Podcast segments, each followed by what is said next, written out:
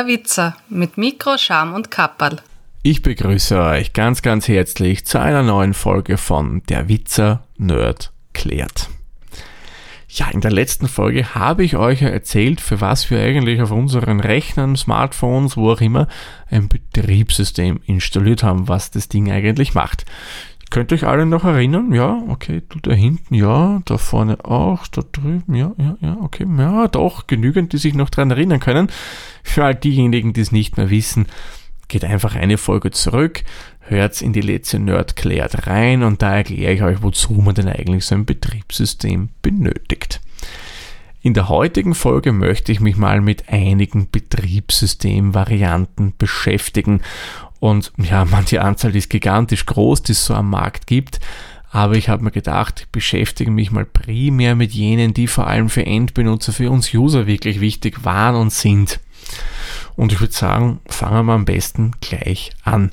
Nämlich mit einem ganz bekannten historischen Ableger, dem Disk Operating System. Besser bekannt als DOS. Ja, aber DOS ist nicht gleich DOS, das sage ich gleich mal vorab. Primär beschäftige ich mich mit einer ganz speziellen Variante, nämlich mit der P C-kompatiblen Variante, oder ihr kennt es sicherlich besser, oder wir alle, als M S-DOS, nämlich das DOS von Microsoft. Es hat aber von DOS ursprünglich Varianten gegeben für Mainframes. Mainframes sind ganz spezielle Serverrechner. Es hat aber auch eine Variante von Apple gegeben, von Amiga gegeben, von Commodore gegeben und noch vielen, vielen anderen. Aber das würde uns jetzt ja durchaus in ein bisschen dann zu breite äh, Folge führen, eine zu lange Folge. Darum würde ich sagen, konzentrieren wir uns mal auf M S-DOS. Was waren die Charakteristika von diesem Betriebssystem? Es war ein sogenanntes Einzelbenutzer-Betriebssystem, das heißt, es konnte gleichzeitig immer nur eine einzige Person damit arbeiten. Eigentlich, das hat auch niemanden wirklich gekannt, so wie heutige Betriebssysteme, wo man sich anmeldet. Für das gab es nur einen Benutzer und das war eigentlich eine Art anonyme Variante, weil eine Anmeldung hat es ja nicht gegeben. Wichtig für das Betriebssystem war auch eine sogenannte Auto-Exec-Bat bzw. auch Configsys. Darin konnte man Konfigurationen des Betriebssystems speichern. Einige Spieler oder Spielerinnen unter euch, die das DOS-Betriebssystem verwendet haben, werden jetzt schmunzeln und sich an die gute alte Zeit zurückerinnern. Ja, da mussten wir viel dran herumschrauben, wenn mal ein heiß begehrtes Spiel nicht so unbedingt laufen wollte. Mit der Zeit hat man so herausgefunden, was man da machen kann, weil Internet war ja noch nicht unbedingt so Mainstream. Oder eigentlich gar nicht vorhanden und darum musste man einfach selbst herausfinden, was da zu tun ist, beziehungsweise über Freunde und Bekannte. Die Benutzeroberfläche des klassischen DOS war eine rein textbasierte, das heißt, ich habe einen Befehl in eine Kommandozeile eingegeben, mit Enter bestätigt und das Ding hat etwas ausgeführt, zum Beispiel dir, das war dafür da, dass ich ein Verzeichnis auslese. Aber es hat für DOS auch grafische Benutzeroberflächen gegeben. Und es gab es einige, aber die vermutlich bekannteste war Windows. Ja, genau, Windows. Das war kein eigenes Betriebssystem, das war eine Benutzeroberfläche. Hat gestartet mit eins Punkt null, war noch sehr einfach gehalten, ging über mehrere Versionen bis zur letzten, und das war nämlich Windows M E. Ja, Windows M E war DOS-basiert. Genauso wie Windows fünfundneunzig und Windows achtundneunzig. Das hatte in der Basis immer noch ein M S-DOS stehen und ja, eben auch dann einige Nachteile. War aber für den Heimbereich eigentlich vollkommen ausreichend. Man konnte im Grunde alles machen, was man wollte damit. Ja, aber der Businessbereich, der war vielleicht nicht so zufrieden und somit wurde etwas Neues entwickelt. Und das bringt uns dann auch zum nächsten Betriebssystem, nämlich Windows N T. Windows N T, das wurde so ja, Anfang der neunziger herum auf den Markt gebracht, war grafisch jetzt auf den ersten Blick absolut nicht von der damals auch gültigen Windows drei Punkt elf Version zu unterscheiden. Das war ja ein DOS-basiertes Betriebssystem, aber unter der Haube steckt etwas komplett Neues. Darum auch der Name N T. Da steht nämlich für New Technology. Also da war überhaupt nichts mehr von DOS, außer die Eingabeaufforderung oder damals noch nicht genannt die DOS-Box. Hatte aber auch mit DOS nichts zu tun, das hat nur so ausgesehen. Und ja, das war im ersten Step auf die Bedürfnisse von Businesskunden ausgelegt. Ich konnte dann erstmalig mit mehr Benutzern gleichzeitig arbeiten. Ich konnte äh, mein Profil, das heißt meine eigenen Dokumente, mein Desktop-Hintergrundbild und was es sonst noch alles an netten Sachen hier gibt, von einem auf den anderen Rechner mitnehmen. Es war voll netzwerkfähig, also es hat viele Netzwerksachen angeboten, also alles, was man mehr oder weniger so im Business benötigt hat. Das wurde dann auch stetig weiterentwickelt, zum Beispiel mit Windows N T vier. Da wurde dann die grafische Benutzeroberfläche von Windows fünfundneunzig mitgenommen. Aber auch das war rein aufs Business ausgelegt. Denn zum Beispiel ein wichtiges Feature für den Heimbereich, Plug and Play, gab es unter N T vier nicht. Da war Microsoft der Meinung, die Experten dort, die I T-Abteilungen, die wissen schon, wie man Treiber installiert, das muss der Rechner nicht vollautomatisch machen. Gut, war damals sicherlich auch nicht notwendig. Somit war das eigentlich für Privatanwender absolut uninteressant. Vor allem auch, da diverse Schnittstellen für Spiele hier absolut nicht unterstützt wurden. Die Rede ist zum Beispiel von DirectX. DirectX ist eine Schnittstelle von Microsoft, die Spieleentwickler benötigen, um Grafik schön einfach darstellen zu können. Also das sehr rudimentär jetzt erklärt. Mit dem nächsten Release war es dann schon etwas besser, das war Windows zweitausend, war primär immer noch auf den Business-Sektor ausgelegt und ja, aber es gab schon ein paar Sachen dann mehr, die man von Windows fünfundneunzig und so weiter kannte, beziehungsweise es wurde ja parallel mit Windows M E auf den Markt gebracht, sprich es konnte Plug and Play, es hat schon ein bisschen DirectX unterstützt und so weiter und so fort. Mit Windows M E war man dann mehr oder weniger am Limit angelangt, was DOS konnte, und somit kam dann mit Windows X P, X P steht übrigens für Experience, ähm, der erst, die erste Version, die auf dieser N T-Technologie basiert, die sowohl für Businesskunden als auch für Private zugeschnitten war. Sprich, als Privatanwender habe ich eben das gefunden, was ich gerne haben wollte an Features, aber auch der Businesskunde wurde mehr oder weniger bedient. War extrem erfolgreiches Betriebssystem, wird auch nach wie vor, und ich nehme jetzt im Jahr zwanzig neunzehn auf, verwendet. Und ja, also es war wirklich riesig erfolgreich. Ganz im Gegensatz zur nächsten Version, das war dann Windows Vista. Der hat Microsoft zu Beginn noch ja durchaus große Töne gespuckt und erzählt, was es da nicht alles Tolles Neues einführen will und wie schnell und wie super und wie toll. Aber ja, war es dann doch nicht so unbedingt. Es war, naja, sehr ressourcenhungrig, absolut nicht performant. Kam nicht sonderlich gut an, ja, und darum wurde relativ bald eine neuere Variante eingeführt, das auch sehr, sehr erfolgreiche Windows sieben. Das lief dann einige Jahre und dann brachte Microsoft den nächsten Milestone raus, nämlich Windows acht. Das war aber auch nicht so beliebt. Warum? Weil da hatte Microsoft die Idee, man könnte doch ein Betriebssystem für mehrere Plattformen schreiben. Das heißt für Stand-P Cs, Notebooks, Smartphones, Tablets und so weiter und so fort. Und da hat man sich eben für eine Touch-Oberfläche entschieden, die man aber auch mit der Maus bedienen kann. Und ja, das kam nicht sonderlich gut an. Und somit kam es zum derzeitig aktuellsten Release, nämlich Windows zehn. Da wurde einiges wieder nachgebessert und nach wie vor mit der Idee, dass man ein Mehrbenutzerbetriebssystem hat, das auch auf verschiedensten Arten von Geräten läuft.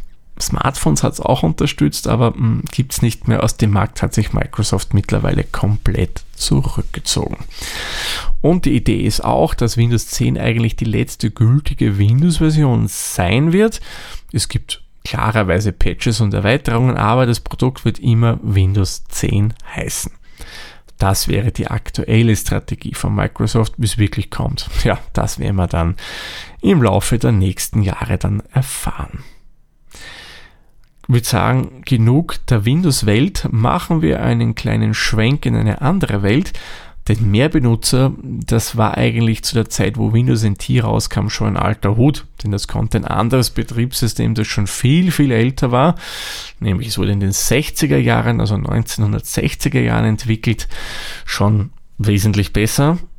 Das war nämlich Unix. Und das ist ein Betriebssystem, das ist wirklich bahnbrechend gewesen. Und ein wahrer Meilenstein der Computergeschichte, denn Unix hat wirklich Features, Funktionen gebracht, die kannte man damals noch nicht. Es hat viele ent- weitere Entwickler von anderen Betriebssystemen mit der Philosophie, die Unix hatte, einfach inspiriert. Man sagt auch nach, dass die Entwickler von Windows N T sich von Unix inspirieren haben lassen, was aber definitiv einen großen Einfluss hatte, war ähm, auf die Person Linus Torvald, und den kennen wir als Entwickler des Betriebssystems Linux. Und Unix ist vielleicht jetzt primär im Endbenutzerbereich jetzt nicht so eine Größe, aber im Endeffekt läuft das Betriebssystem fast überall. Ihr findet es auf Servern, ihr findet es auf Desktop-Rechnern, und da vor allem war Unix sehr, sehr beliebt oder ist es nach wie vor beliebt in Universitäten oder bei Forschungseinrichtungen. Da, wo ich Rechner habe, die lange und stabil laufen müssen, weil das war Unix bekannt oder ist es nach wie vor bekannt für wirklich Stabilität. Das Ding läuft ewig und no drei Tage, wie man so schön sagt. Die Benutzeroberfläche war übrigens damals oder ist es nach wie vor bei Unix eine textbasierte? Man kann aber natürlich auch grafische Oberflächen benutzen. Und ja, nochmal zurückzukommen, wo das überall läuft. Ich finde das auf Mobilgeräten, auf dem iPhone zum Beispiel, da rennt auch ein Unix drauf. Aber dazu komme ich dann später noch einmal kurz. Ja, wo findet man es noch? Man findet es natürlich auf Tablets. Dreimal dürft ihr raten, wo. Richtig, am iPad. Und man findet es generell als Betriebssystem von zum Beispiel W L A N-Routern oder von W L A N-Access-Points oder von generell von Netzwerk-Hardware oder von S A T-Receivern, mit denen man fernsehen kann. Ja, man findet Unix dann auch auf medizinischen Geräten und noch vielen, vielen mehr. Also ihr seht, auch wenn man es jetzt vielleicht nicht so glaubt, weil man denkt, ja, man findet überall Windows, aber Unix ist extrem weit verbreitet und das findet man eben überall. Unix gibt es auch in einer großen Vielzahl am Markt. Da möchte ich jetzt aber ehrlich gesagt nicht genauer darauf eingehen, denn das würde wirklich hier alles sprengen. Es gibt zum Beispiel vom Original Unix dann eine Abkopplung, nennen wir es mal so, die nennt man B S D, ein Unix-basiertes Betriebssystem, aber hat sich irgendwann mal abgespalten und einen eigenen Weg gegangen. Und eine auch sehr, sehr bekannte Abspaltung, auf die komme ich dann auch noch zu reden, wäre macOS. Das ist auch Unix-basiert. Wer sich für das Thema dann noch ein bisschen genauer interessieren will, also für Unix, da verlinke ich euch was in den Shownotes, beziehungsweise auch zu allen anderen genannten Betriebssystemen hier. So, ich würde sagen, kommen wir zum nächsten Betriebssystem, und da ich schon erwähnt habe, kommen wir zu macOS. Okay, ursprünglich war macOS kein Unix-basiertes Betriebssystem. Das war eine reine Eigenentwicklung, was die früher gemacht haben bei Apple. Und was bei macOS bahnbrechend war, es war das erste Betriebssystem mit einer rein grafischen Benutzeroberfläche, das man übrigens auch mit einer Maus bedienen konnte. Das gab es vorher nicht, da war wirklich der Macintosh der erste Rechner, der eben ein Betriebssystem hatte, wo es das gab. Und das war eben wirklich bahnbrechend und auch wegweisend für andere Softwarehäuser, wie zum Beispiel Microsoft, dass man hier was machen kann. macOS in der damaligen Version hatte schon Fenster, die grafisch schön dargestellt wurden, mit den bekannten Buttons, wie man es auch heutzutage noch kennt und so weiter und so fort. Ja, das gab es über mehrere Generationen hinweg, weil, wie gesagt, immer eine Eigenentwicklung von Apple, und zwar bis zur Version neun gab es das. Und das war dann jene Zeit, wo es Apple jetzt nicht so wirklich gut ging wie heutzutage. Man stand eigentlich mehr oder weniger kurz vor dem Bankrott, aber dann entschied man sich, eine gewisse Firma NeXt zu übernehmen. NeXt war im Besitz von Steve Jobs, den wir ja kennen. Der wurde ja irgendwann dann bei Apple mehr oder weniger so rauskomplementiert. Der hat dann was Neues gegründet, eben NeXt. Und die haben ein Betriebssystem entwickelt, das Unix-basiert war, nämlich NeXt Step. Und diese Technologie hat Apple gekauft, hat es weiterentwickelt und dann kam das heute bekannte macOS zehn auf den Markt, beziehungsweise jetzt nennt man es nur mehr macOS. Und das ist ein Unix-basiertes Betriebssystem. Und das ist auch übrigens jenes Unix, das eigentlich so im Endkundenbereich am beliebtesten ist. Ja, und durch was besticht eben macOS? Eben durch die rein grafische Benutzeroberfläche, dass es von der Menüführung her sehr, sehr einfach gehalten ist und auch durch seine Stabilität. Man, okay, man kennt auch als macOS-User durchaus mal einen Absturz, aber im Verhältnis gesehen ist das da relativ wenig. Und übrigens auch macOS war ein Vorbild, nämlich für ein anderes, sehr, sehr beliebtes Betriebssystem. Und das wäre iOS. Und das kennt ihr sicherlich auch. Das ist das mobile Betriebssystem von Apple. iOS finden wir auf Tablets und auf Smartphones, als auch auf Portab- also M P drei Playern, also dem ähm, iPod Touch aktuell, beziehungsweise auch am alten iPod war eine Variante von macOS, quasi ein bisschen Vorgänger von iOS oben. Und auch hier hat Apple wieder etwas vorgelegt, nämlich es war das erste Betriebssystem, das eine wirklich ordentliche Touch-Bedienung hatte, eine Multitouch-Bedienung. Man, es gab auch schon andere Betriebssysteme, die Touch konnten zu der Zeit, aber da konnte ich immer nur mit dem Stylus drauf tippen und es hat immer nur einen Punkt registriert. iOS oder damals noch iPhoneOS genannt, das konnte schon mit mehreren Fingern umgehen. Da konnte ich mit diesen Touch-Gesten, mit diesem Zoom, wo ich mit den Fingern auseinanderfahre, konnte ich damals schon machen. Das kannten andere Geräte noch nicht.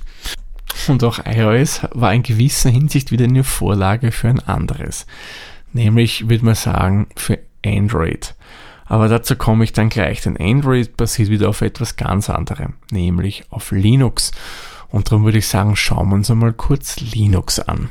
Entwickelt wurde dieses Betriebssystem damals von Linus Torvalds und der hatte die Überlegung, an sich gefällt ihm die Philosophie, die ein Unix-Betriebssystem verfolgt, diese ganze Sachen mit dem Mehrplatzbenutzern, so wie es ein Dateisystem aufbaut und noch einiges mehr, aber dem hat ein bisschen übel aufgestoßen, dass das Ganze, naja, ein bisschen lizenzpflichtig war und nicht frei verfügbar war für alle.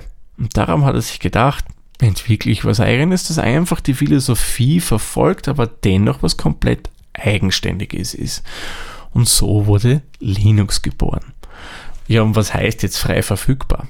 Das Ganze ist ein Open-Source-Projekt. Das heißt, Linux liegt mir im Quellcode vor. Quellcode, das ist, wenn ich in einer Programmiersprache etwas schreibe und ich das einfach als Text mal abspeichern und lesen kann.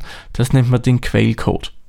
Ist noch nicht ausführbar, das muss man erst umwandeln in den Maschinencode, aber für uns Menschen ist das Ganze lesbar. Und so konnte sich wirklich jeder, da kann sich wirklich jeder das holen, dann ausführbar machen. Man, wie das geht, erkläre ich vielleicht mal in einer eigenen Folge. Und hat es ein quasi eigenes, kostenloses Betriebssystem. Beziehungsweise findige Entwickler konnten sich das anschauen oder können sich es nach wie vor anschauen natürlich und Verbesserungen vornehmen. Das Linus Torvalds vorschlagen und der übernimmt es vielleicht irgendwann mal als Standard in das Betriebssystem. Für den End-User vielleicht nicht so ideal, weil kompilieren, so nennt man das Umwandeln von Quellcode in Maschinencode, ist jetzt nicht so einfach. Und darum gab es dann andere findige Leute, die dann diverse Linux-Varianten kreiert haben, die man sich nur mehr installieren brauchte. zum Beispiel SUSE Linux, Ubuntu Linux, Gentoo Linux, Slackware Linux und noch viele, viele mehr. Von diesen Varianten spricht man übrigens von Distributionen. Die nehmen die Basis des Kerns von Linux und geben dann zum Beispiel Eigenentwicklungen hinzu in Form von Assistenten, die einem helfen, das Betriebssystem einzurichten, oder eigene grafische Benutzeroberflächen und so weiter und so fort. Also wenn ihr jetzt mal wo ein Ubuntu seht oder ein Mint oder was auch immer für eine Linux-Distribution, das ist kein eigenes Betriebssystem, das ist nur eine Variante von einer Gruppe an Leuten, die das mit eigenen Tools und so weiter versehen und dann mehr oder weniger einfach für uns installierbar machen.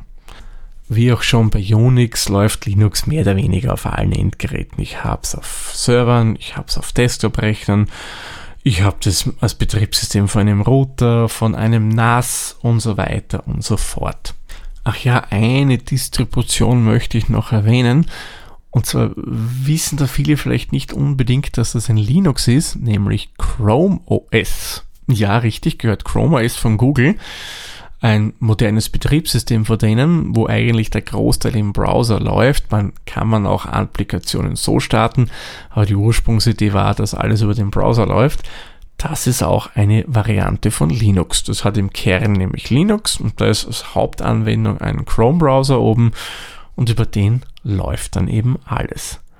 Ja, aber eine Distribution ist die vermutlich bekannteste, aber viele wissen eigentlich gar nicht, dass sie da ein Linux verwenden, nämlich Android. Und somit kommen wir auch gleich zum Android-Betriebssystem. Wie bereits erwähnt, das ist eine Linux-Variante. Und ich sage jetzt mal Variante, weil beim Begriff Distribution wird darüber durchaus heftig diskutiert. Auf der einen Seite in der Basis habe ich ein Linux bei dem Betriebssystem, aber es hat ein komplett anderes Bedienkonzept. Ich habe euch ja vorher erzählt, Linux hat eine textbasierte Oberfläche, Android nicht. Das hat logischerweise eine grafische Benutzeroberfläche. Und als Eingabe dient auch keine Tastatur oder eine Maus, sondern die Finger, wie bei iOS.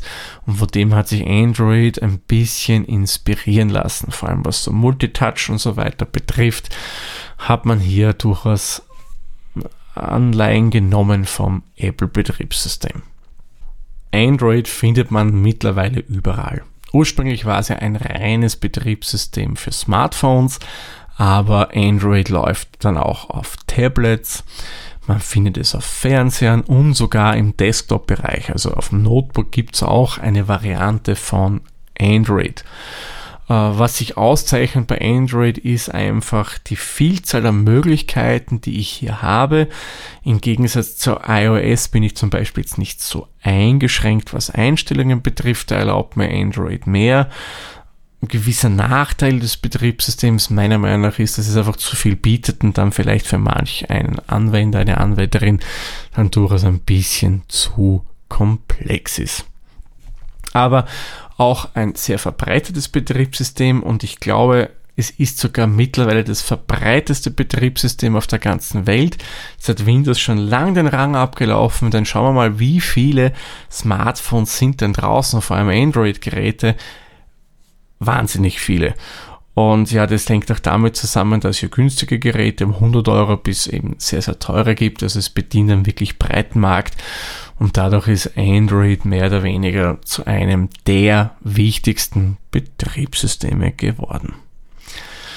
Und ich würde sagen, lassen wir es gut sein mit den Betriebssystemen. Die Folge ist ja mittlerweile auch schon schön lang geworden.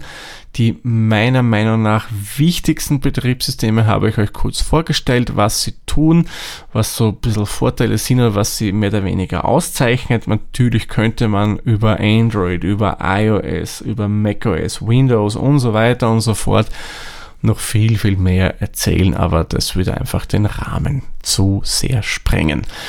Wie schon erwähnt, ihr könnt das alles dann in den Shownotes nachlesen, da verlinke ich euch dann Artikel zur Wikipedia, da ist es wirklich dann von jedem Betriebssystem nochmal schön aufgeschlüsselt und da kann man sich dann, wenn man mehr Details wissen möchte, das einfach einmal anschauen. Zusammenfassung mache ich heute mal ausnahmsweise keine, darum mache ich gleich den Sack zu. Sag wie immer vielen lieben Dank fürs Zuhören. Bis zur nächsten Folge. Tschüss, servus, pfiat euch. Der Witzer ist ein privater Podcast aus Österreich. Nähere Informationen zur aktuellen Folge sowie die Möglichkeiten für Feedback und Unterstützung findet ihr auf der Witzer Punkt at.